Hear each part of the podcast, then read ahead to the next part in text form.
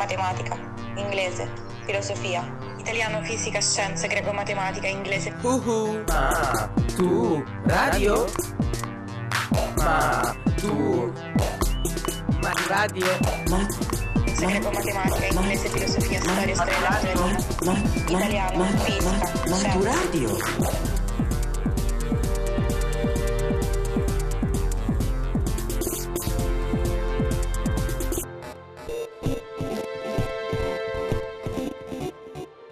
Maturadio, podcast di scienze per l'esame di maturità.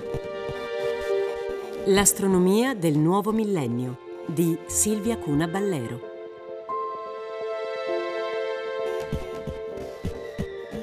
L'astronomia è la più antica delle scienze naturali, con una storia di almeno 5 millenni. Eppure, fino al XIX secolo si è basata unicamente sullo studio della luce visibile proveniente dagli astri sulla volta celeste. Inizialmente osservata a occhio nudo o quando andava bene con strumenti trigonometrici e di navigazione come sestanti e quadranti.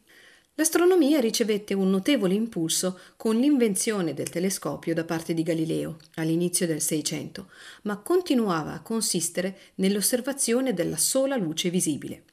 Agli anni venti del secolo scorso risalgono i primi sforzi per captare radiazioni infrarosse da oggetti astronomici ma solo dalla metà del XX secolo in poi siamo stati in grado di costruire strumenti adatti per effettuare indagini astronomiche su tutto lo spettro elettromagnetico, dalla radioastronomia, che sonda i cieli in cerca di onde radio, all'astronomia dei raggi gamma, testimone di eventi ad altissime energie. A volte è stato necessario inviare dei telescopi nello spazio, perché alcune radiazioni elettromagnetiche, come i raggi X e gamma, sono bloccati dall'atmosfera. Le onde elettromagnetiche non sono l'unico segnale che ci arriva dallo spazio. Negli anni 30 erano state identificate delle particelle provenienti dallo spazio che avevano abbastanza energia da ionizzare gli atomi dell'atmosfera. A queste particelle fu dato il nome generico di raggi cosmici. In seguito fu riconosciuto che alcuni raggi cosmici erano causati da processi che avvengono negli strati esterni del Sole. Queste osservazioni hanno cominciato a far nascere la consapevolezza che si potevano raccogliere informazioni sull'universo da diverse fonti. Si è andato così via via formando il campo dell'astronomia multimessaggero, che raccoglie e integra segnali di diverso tipo per ricostruire informazioni sulla struttura e l'evoluzione dei corpi celesti, delle galassie e di tutto l'universo. La moderna astronomia multimessaggero studia quattro tipi di messaggeri la radiazione elettromagnetica a tutte le frequenze e i raggi cosmici, ma anche i neutrini e da ultimo le onde gravitazionali. È una pioggia incessante e battente. Anche in questo istante ci cade addosso, fittissima. Le sue sono gocce molto particolari. Arrivano fino a noi dopo un lungo viaggio dallo spazio profondo.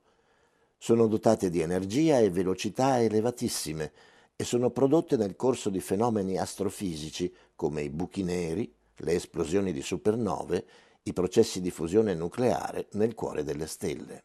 Queste gocce sono particelle, sono chiamate raggi cosmici. Noi non ci accorgiamo di queste gocce cosmiche perché sono invisibili ai nostri occhi, impercettibili ai nostri sensi. Ma studiarle è fondamentale. Sono fonte di preziosissime informazioni per la comprensione del nostro universo. Per catturarle, allora, realizziamo strumenti sofisticati che sono collocati in luoghi estremi, dove le condizioni per rivelarle sono migliori. Le studiamo dallo spazio, dove le intercettiamo prima che interagiscano con l'atmosfera terrestre e producano le cascate di particelle che ci piovono addosso. Questo fanno l'esperimento AMS a bordo della Stazione Spaziale Internazionale che cerca tracce di antimateria primordiale e il satellite Fermi in orbita attorno al nostro pianeta che raccoglie informazioni dai fotoni di più alta energia. Ma osserviamo i raggi cosmici anche dalla Terra. I raggi cosmici consistono quasi esclusivamente di protoni e nuclei atomici che si muovono a velocità altissime, molto vicine alla velocità della luce. La loro energia può arrivare a valori milioni di volte superiori a quelli che riusciamo a raggiungere nei più potenti acceleratori di particelle sulla Terra. Una frazione dei raggi cosmici è anche costituita da elettroni solitari e fu proprio tra i raggi cosmici che si scoprì per la prima volta l'antimateria nella forma di positroni, le antiparticelle degli elettroni. Un positrone ha le stesse caratteristiche fisiche dell'elettrone, come la massa, ma ha carica elettrica opposta e se un elettrone e un positrone si scontrano, si disintegrano completamente trasformandosi in pura energia. I raggi cosmici si sono rivelati sin da subito un formidabile laboratorio delle altissime energie. A volte non li rileviamo direttamente, ma tramite le particelle e le radiazioni che creano interagendo alle loro altissime energie con gli atomi presenti nell'atmosfera. Si distingue allora tra raggi cosmici primari e secondari. I raggi cosmici primari sono quelli che arrivano dallo spazio, mentre i raggi cosmici secondari sono l'insieme delle particelle generate proprio dall'urto tra i raggi cosmici primari e gli strati alti dell'atmosfera. A loro volta, i raggi cosmici secondari possono andare incontro a un decadimento nucleare, emettendo altre particelle, o colpire altri atomi nell'atmosfera, e così via. Si parla in tal caso di un evento chiamato shower, che potremmo tradurre come una doccia o uno sciame di raggi cosmici. I raggi cosmici sono anche classificati a seconda della loro origine. Alcuni, come abbiamo visto, sono prodotti dal Sole durante eventi tipici dell'attività solare, come le eruzioni solari o le espulsioni di massa coronale, con cui vengono liberate significative quantità di plasma proveniente dalla corona solare. In questo caso si parla di particelle energetiche solari. I raggi cosmici galattici vengono da regioni al di fuori del Sistema Solare, ma sempre all'interno della nostra galassia, e possono essere originati da eventi come le esplosioni di supernova. I raggi cosmici extragalattici provengono da sorgenti al di fuori della nostra galassia e si riconoscono perché sono i più energetici, ma anche i più rari. È difficile capire da dove provengano, anche perché tutti i raggi cosmici sono elettricamente carichi e vengono deviati da tutti i campi elettrici e magnetici che incontrano nel loro cammino. Ma alcune delle sorgenti ipotizzate includono nuclei galattici attivi, esplosioni iperenergetiche chiamate lampi gamma e altre ipotesi ancora più esotiche. Insieme ai raggi cosmici c'è anche un altro tipo di particella che non solo arriva in enormi quantità sulla Terra, ma la attraversa come se niente fosse. Tuttavia è una particella talmente sfuggente che, nonostante la sua esistenza fosse stata prevista già nel 1930, non fu scoperta prima degli anni 50. Si tratta del neutrino, un prodotto di alcuni decadimenti radioattivi non solo estremamente leggero, ma del tutto insensibile ai campi elettromagnetici.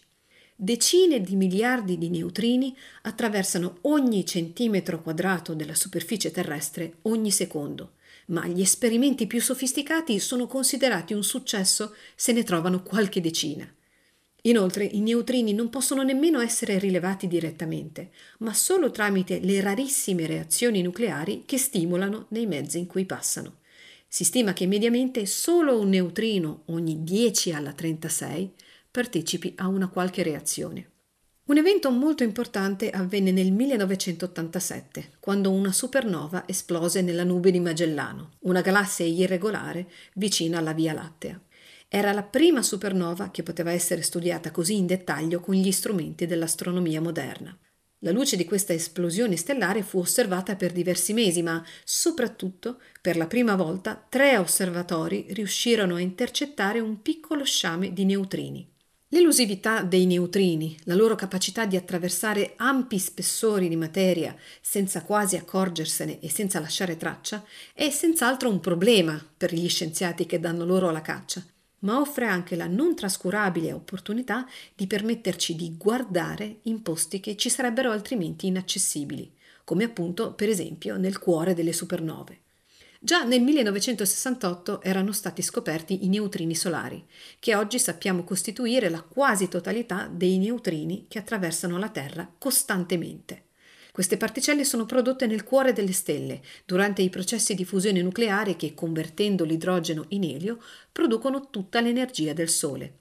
E il loro conteggio ha permesso di fare delle importanti verifiche su come si svolgono queste reazioni nucleari e quindi sui modelli di evoluzione stellare. Esistono numerosi esperimenti in corso per catturare i neutrini e si trovano in luoghi isolati e molto schermati per proteggerli dal disturbo dei raggi cosmici e limitare il rumore esterno che falserebbe delle misure molto delicate. Uno dei progetti più recenti è Ice Cube, un osservatorio di neutrini posto sotto uno strato di ghiaccio spesso 1500 metri, quasi esattamente al polo sud geografico. La trivelazione per produrre un, un foro uh, di 2500 metri di profondità e largo 60 cm ci volevano 4 giorni. Quindi noi eravamo lì ad aspettare che i trivelatori finissero e poi subentravamo noi eh, con due o tre turni di otto ore ciascuno e in 24 ore si metteva dentro questo foro eh, il cavo con i moduli ottici che sono praticamente gli occhi. Sono un filo di perle lungo 2400 metri, 2 km e 4, però la, la lunghezza eh, con le perle è semplicemente la parte più bassa quella profondità del ghiaccio è estremamente trasparente, è il mezzo più trasparente che esista al mondo, che è il parametro che cerchiamo, perché se, se, se mettiamo questo esperimento nella roccia non, non, vediamo nessun segnale, perché la roccia non, non trasporta luce, eccetera. Il problema che non era conosciuto è che praticamente a quella profondità il ghiaccio era pieno di bolle, quindi trasparenza inaudita, però una storia di difetti. E poi i glaciologi, gli esperti di, di, di ghiacciai dell'Antartide dissero no, guardate, voi dovete andare al di sotto dei, dei 1000 metri, 1500 metri. E quindi a quel punto ci siamo concentrati sulle profondità tra i 1500 e i 2500 metri. Quindi se tu hai un milione di neutrini alle energie a cui siamo sensibili noi in Ice Cube o Amanda, soltanto uno ogni milione è visibile dal, dal rivelatore, perché soltanto uno interagisce e gli altri passano semplicemente attraverso la Terra. Nel 2017 IceCube ha osservato un neutrino di altissima energia e gli scienziati hanno ipotizzato che provenisse da un tipo di galassia chiamato Blazar, dove la materia, divorata da un buco nero centrale, produce un getto di gas ionizzati a velocità molto vicine a quella della luce. Il blazar è effettivamente stato osservato sotto forma di un bagliore alle frequenze dei raggi gamma. L'osservazione dello stesso oggetto o dello stesso evento astronomico tramite segnali diversi, in questo caso neutrini e radiazione elettromagnetica, è un tipico esempio di astronomia multimessaggero. Gli ultimi messaggeri a essere trovati sono state le onde gravitazionali, perturbazioni della struttura stessa dello spazio-tempo generate da grandi masse in moto accelerato. Per capire meglio di che si tratta, occorre fare un balzo all'indietro nel tempo. Colui che per primo intuì le caratteristiche generali della forza di gravità fu l'eclettico scienziato inglese Isaac Newton. Newton si rese conto che la forza che mantiene la Luna in orbita intorno alla Terra è la stessa che fa cadere gli oggetti verso il basso e che ci tiene assicurati al nostro pianeta. Nel 1687 Newton pubblicò I Principia Matematica, il testo in cui espose la sua teoria della gravitazione universale. L'autore dimostrò che la forza attrattiva tra due corpi è proporzionale al prodotto delle masse dei due corpi e inversamente proporzionale al quadrato della loro distanza. Con la formula di Newton fu possibile calcolare con ottima precisione il moto dei pianeti e di altri corpi nel Sistema Solare. Rimanevano tuttavia alcune questioni non risolte. Alcune questioni erano di tipo osservativo, per esempio, l'orbita di Mercurio mostrava delle anomalie che la teoria di Newton non riusciva a spiegare. Altre questioni erano di tipo concettuale.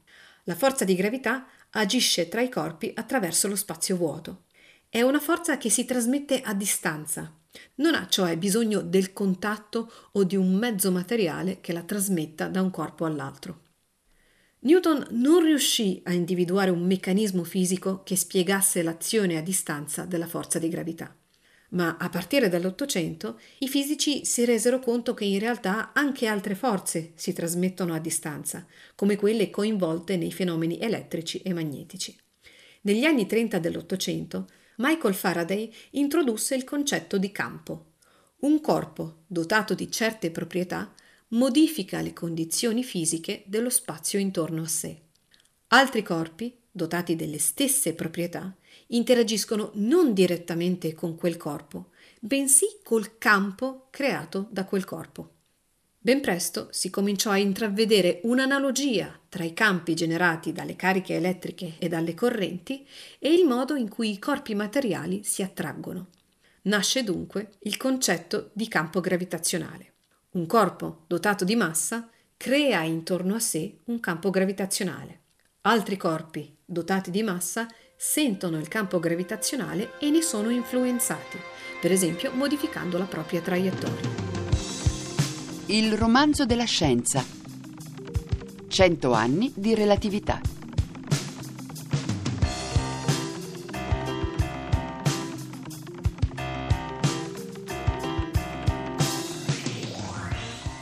Siamo ora in possesso dell'apparato matematico essenziale per formulare le leggi della teoria della relatività generale. In questa sede non faremo alcun tentativo di raggiungere una completezza sistematica, mentre svilupperemo via via i singoli risultati e le singole possibilità in base a quello che sappiamo e ai risultati che via via seguiranno. Una presentazione di questo tipo è infatti la più adatta all'attuale stato provvisorio delle nostre conoscenze. Nel 1915 Albert Einstein formulò una nuova teoria della gravitazione, la relatività generale. Per Einstein lo spazio e il tempo non solo costituiscono un'unica entità fisica, ma sono curvati dalla presenza delle masse. In altre parole, la presenza di una massa all'interno dello spazio-tempo distorce la struttura dello spazio-tempo stesso, come se appoggiassimo un peso su un telo elastico che sia stato fissato a un telaio. Un corpo che in precedenza si muovesse su una traiettoria rettilinea, in uno spazio-tempo curvo seguirebbe una traiettoria che tende a curvare anch'essa. Così, per esempio, un satellite orbita intorno a un pianeta perché lo spazio-tempo intorno al pianeta prende la forma di una specie di imbuto. La relatività generale fu una teoria di gran successo e fu in grado di spiegare molti fenomeni, tra cui le irregolarità del moto di Mercurio. Fu anche in grado di prevederne altri e tra questi un fenomeno in particolare per cui ritorna l'analogia col campo elettromagnetico. Nell'Ottocento Maxwell aveva calcolato che cariche elettriche in moto accelerato generano onde elettromagnetiche, con le quali si propaga il campo elettromagnetico. Allo stesso modo, dalle equazioni della relatività generale, Einstein dedusse che delle masse in moto accelerato avrebbero prodotto delle onde gravitazionali, che si manifestano come microscopici stiramenti e compressioni dello spazio-tempo.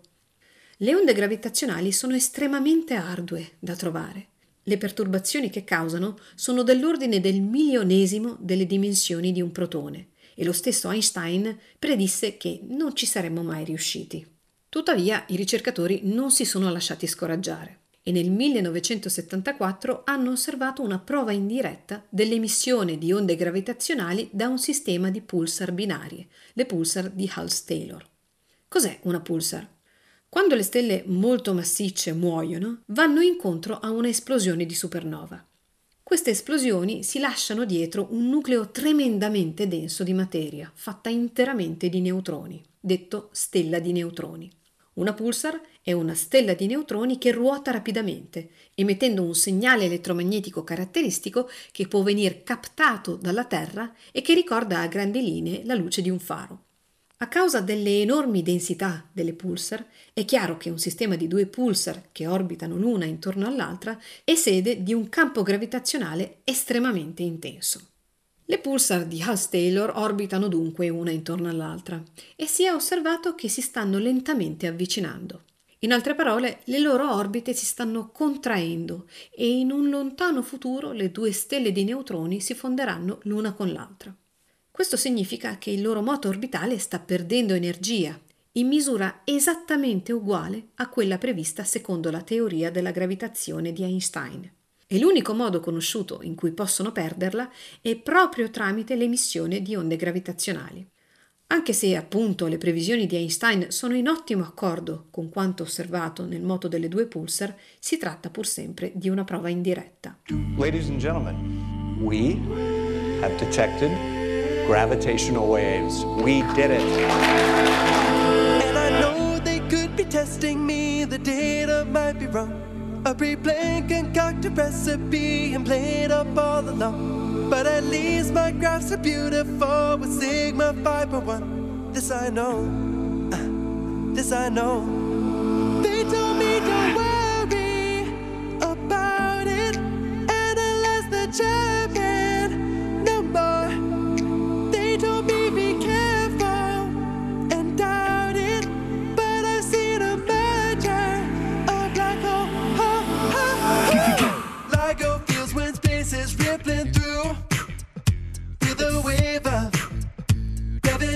gravitation. Oh, LIGO feels when space is rippling to to a perturbation. Per essere sicuri al 100% dell'esistenza delle onde gravitazionali era necessario misurarle direttamente e a questo scopo sono stati costruiti degli strumenti appositi, detti interferometri. Due di questi sono in America e formano l'osservatorio LIGO, un acronimo che in italiano significa Osservatorio Interferometrico Laser per le onde gravitazionali. Uno invece si trova a Cascina, in provincia di Pisa, e si chiama Virgo, un nome che non è una sigla ma deriva dall'ammasso di galassie della Vergine. Come sono fatti gli interferometri per le onde gravitazionali? Intanto devono essere ben schermati dal rumore, che coprirebbe sicuramente un segnale così piccolo. Gli interferometri sono costituiti da due bracci disposti a forma di L, molto lunghi, 4 km per LIGO e 3 km per Virgo. Un raggio laser viene diviso in due e spedito lungo ciascun braccio. In fondo ai bracci viene riflesso da uno specchio. Poi i due raggi tornano indietro, si ricombinano e il raggio risultante viene inviato a un rivelatore. Cosa succede a questo punto? Se lo spazio-tempo non è stato turbato, i due raggi combaceranno perfettamente e il rivelatore mostrerà una certa figura, detta di interferenza costruttiva. Se invece è passata di lì un'onda gravitazionale, essa avrà contratto un braccio e stirato l'altro braccio. Uno dei due raggi riflessi avrà così dovuto percorrere una strada un po' più lunga e quindi arriverà leggermente in ritardo al punto di incontro, o come si dice in fisica, con uno sfasamento. Il rivelatore in questo caso mostrerà una figura di interferenza diversa. Come si fa a capire se il segnale ricevuto è proprio un'onda gravitazionale e non un qualche altro tipo di rumore? Innanzitutto il segnale delle onde gravitazionali presenta alcune caratteristiche peculiari che ne permettono l'identificazione. E in secondo luogo è importante avere più di un interferometro a disposizione, in modo che il segnale sia riconosciuto da tutti e non si possa attribuire a qualche fenomeno locale, come per esempio una perturbazione data da una scossa sismica. Dopo una prima fase di presa dati piuttosto frustrante, durante la quale nessun interferometro riuscì a trovare nulla, gli strumenti furono rimodernati e nel febbraio del 2016 fu annunciato che l'osservatorio LIGO era riuscito a osservare per la prima volta delle onde gravitazionali il 14 settembre 2015. Ladies and gentlemen, we have detected gravitational waves. We did it. So these gravitational waves were produced by two colliding black holes that came together, merged to form a single black hole about 1.3 billion years ago. L'evento che ha creato queste onde è stata la fusione di due buchi neri rispettivamente di 29 e 36 masse solari, in grado di generare un forte campo gravitazionale. In particolare, i due buchi neri, distanti 1,3 miliardi di anni luce da noi, hanno orbitato l'uno intorno all'altro e così facendo hanno perso energia come le pulsar di Hals Taylor, avvicinandosi l'uno all'altro fino a fondersi e a creare un unico buco nero di 62 masse solari. Dove sono finite le tre masse solari mancanti? Secondo la celeberrima formula einsteiniana E uguale mc al quadrato, questa massa si è trasformata in energia, ossia l'energia liberata dalla fusione dei due buchi neri è uguale alla massa mancante per la velocità della luce al quadrato e si è propagata nello spazio sotto forma di onde gravitazionali. In seguito a questa scoperta, il premio Nobel per la fisica nel 2017 andò a Barry Barish, Kip Thorne e Rainer Weiss, per aver promosso la ricerca delle onde gravitazionali e aver contribuito all'ideazione dell'interferometro LIGO.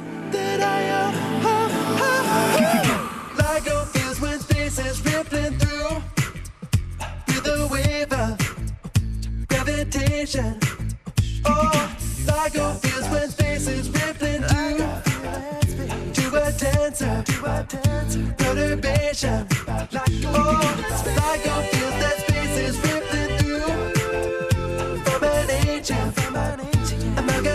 Dal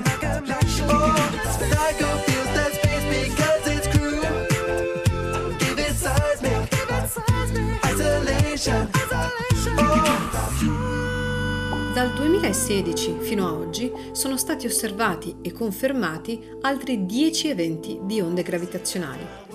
Uno di questi è diverso da tutti gli altri perché deriva dalla fusione non di due buchi neri, ma di due stelle di neutroni che formavano un sistema binario come le pulsar di Hals-Taylor.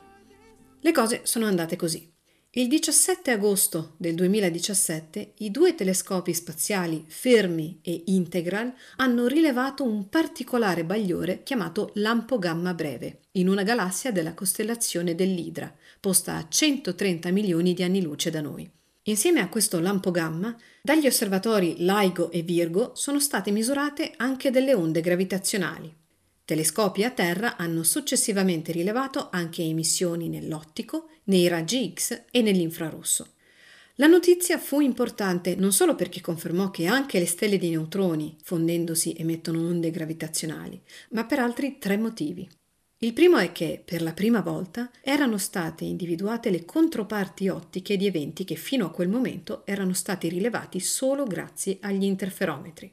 Ciò ha permesso di localizzare la sorgente delle onde gravitazionali, determinarne la distanza e monitorare l'evoluzione degli eventi che sono seguiti alla collisione delle due stelle di neutroni. In questo senso l'evento del 2017 è stato uno straordinario esempio di astrofisica multimessaggero. Il secondo è che prima di questo evento non sapevamo cosa generasse i lampi gamma brevi, delle esplosioni il cui bagliore dura da meno di un secondo a quasi mezz'ora ed è visibile solo nei raggi gamma. Oggi sappiamo che sono gli scontri tra stelle di neutroni a crearli. Il terzo è che abbiamo trovato la fabbrica cosmica di alcuni elementi pesanti della tavola periodica. Ci sono determinati elementi chimici che sono troppo pesanti per essere prodotti durante la normale evoluzione stellare. In particolare, alcuni elementi, tra cui l'uranio e i metalli preziosi, sono prodotti tramite una cattura rapida di neutroni inglobati in altri elementi, che può avvenire solo in condizioni esplosive. Si pensava che la cattura avvenisse nel corso delle supernove, ma i calcoli mostrano che la loro produzione di neutroni è insufficiente per spiegare la creazione di questi elementi. Le stelle di neutroni, beh, sono piene di neutroni e i loro scontri potrebbero rappresentare la soluzione al problema. Secondo i calcoli, una sola collisione sarebbe sufficiente a produrre una massa d'oro pari a quella di Giove.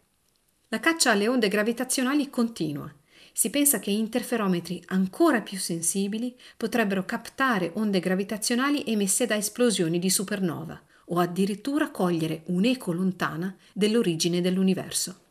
In April of 2017, all the dishes in the Event Horizon Telescope swiveled, turned, and stared at a galaxy 55 million light years away. It's called Messier 87 or M87. And there's a supermassive black hole at its core. And we are delighted to be able to report to you today that we have seen what we thought was unseeable. We have seen and taken a picture of a black hole. Here it is.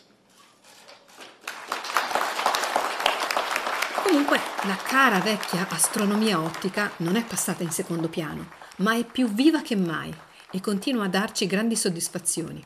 Paradossalmente, uno dei traguardi più interessanti è stato raggiunto dove la luce non c'è. Torniamo infatti ai buchi neri. Dei buchi neri si sa che la loro gravità è talmente forte che una volta superato un certo confine nulla può scappare, nemmeno la luce. Non vuol dire però che non possiamo vederli. Possiamo guardare quello che sta accadendo dentro il buco nero. Se il buco nero è circondato da stelle attive o da nubi di gas, può formarsi un flusso di materiale che cade sul buco nero come in una specie di vortice, in quello che viene chiamato disco di accrescimento.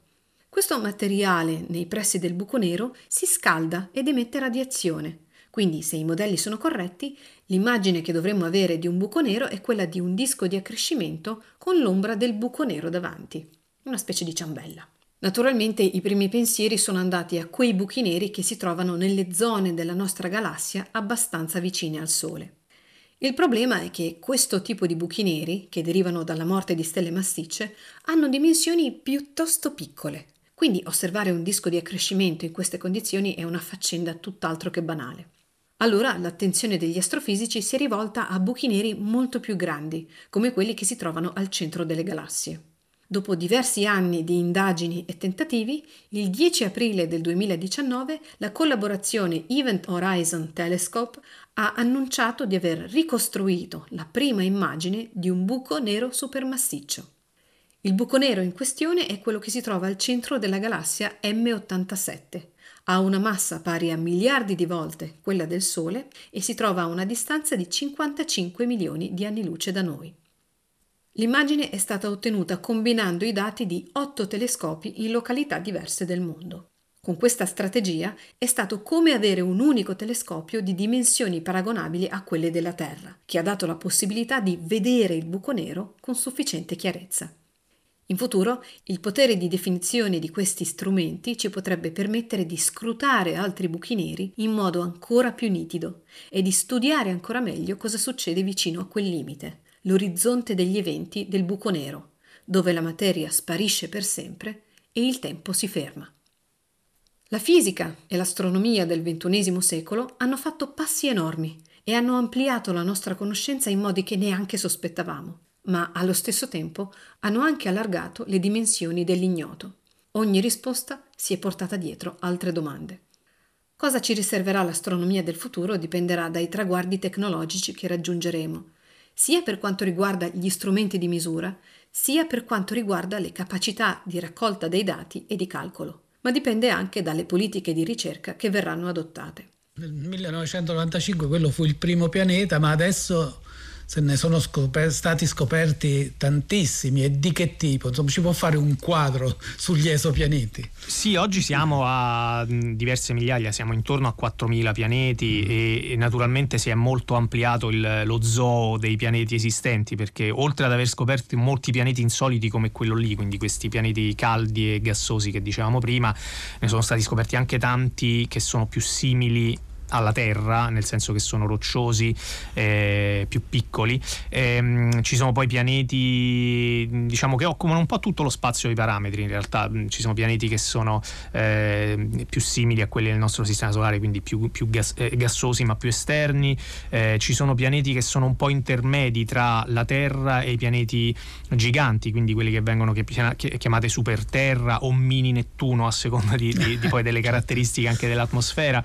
Quindi c'è veramente veramente un, un parco di possibilità che si è ampliato enormemente e in realtà la cosa interessante proprio di questi ultimi 25 anni da quando è stato scoperto il primo fino a oggi è stata proprio la rapidità con cui è cresciuto eh, l'insieme di pianeti che conosciamo e la possibilità di iniziare veramente a fare eh, comparazioni, a fare proprio eh, ehm, planetologia comparata, comparata, per così dire, ecco, a confrontare e, e, a fare la statistica di tutti questi mondi e della, e della loro diversità. Un campo attualmente considerato tra i più promettenti è quello della ricerca di pianeti al di fuori del Sistema Solare, detti esopianeti o pianeti extrasolari.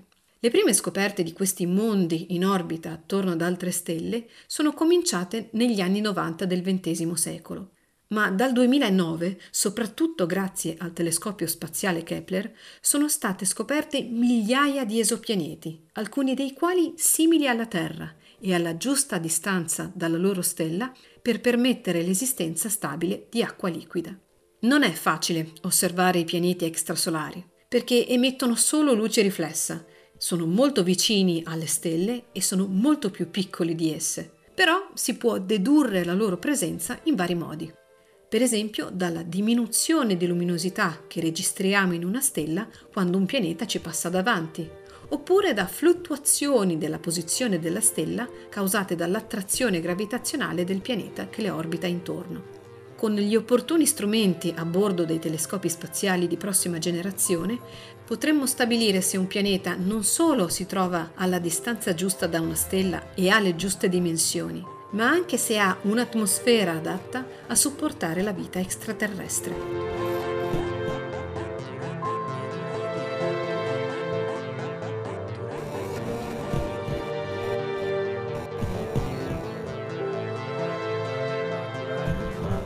L'autore di questa lezione era Silvia Cuna Ballero. Maturadio è un progetto di podcast didattici per la maturità promosso dal Ministero dell'Istruzione con la collaborazione della Treccani e di Radio 3. Ideazione di Cristian Raimo. Supervisione di Marco Motta per Radio 3. La sigla di Maturadio è di Teo Teardo. Tutti i podcast sono scaricabili sul sito radio3.rai.it, miur.gov.it e treccani.it.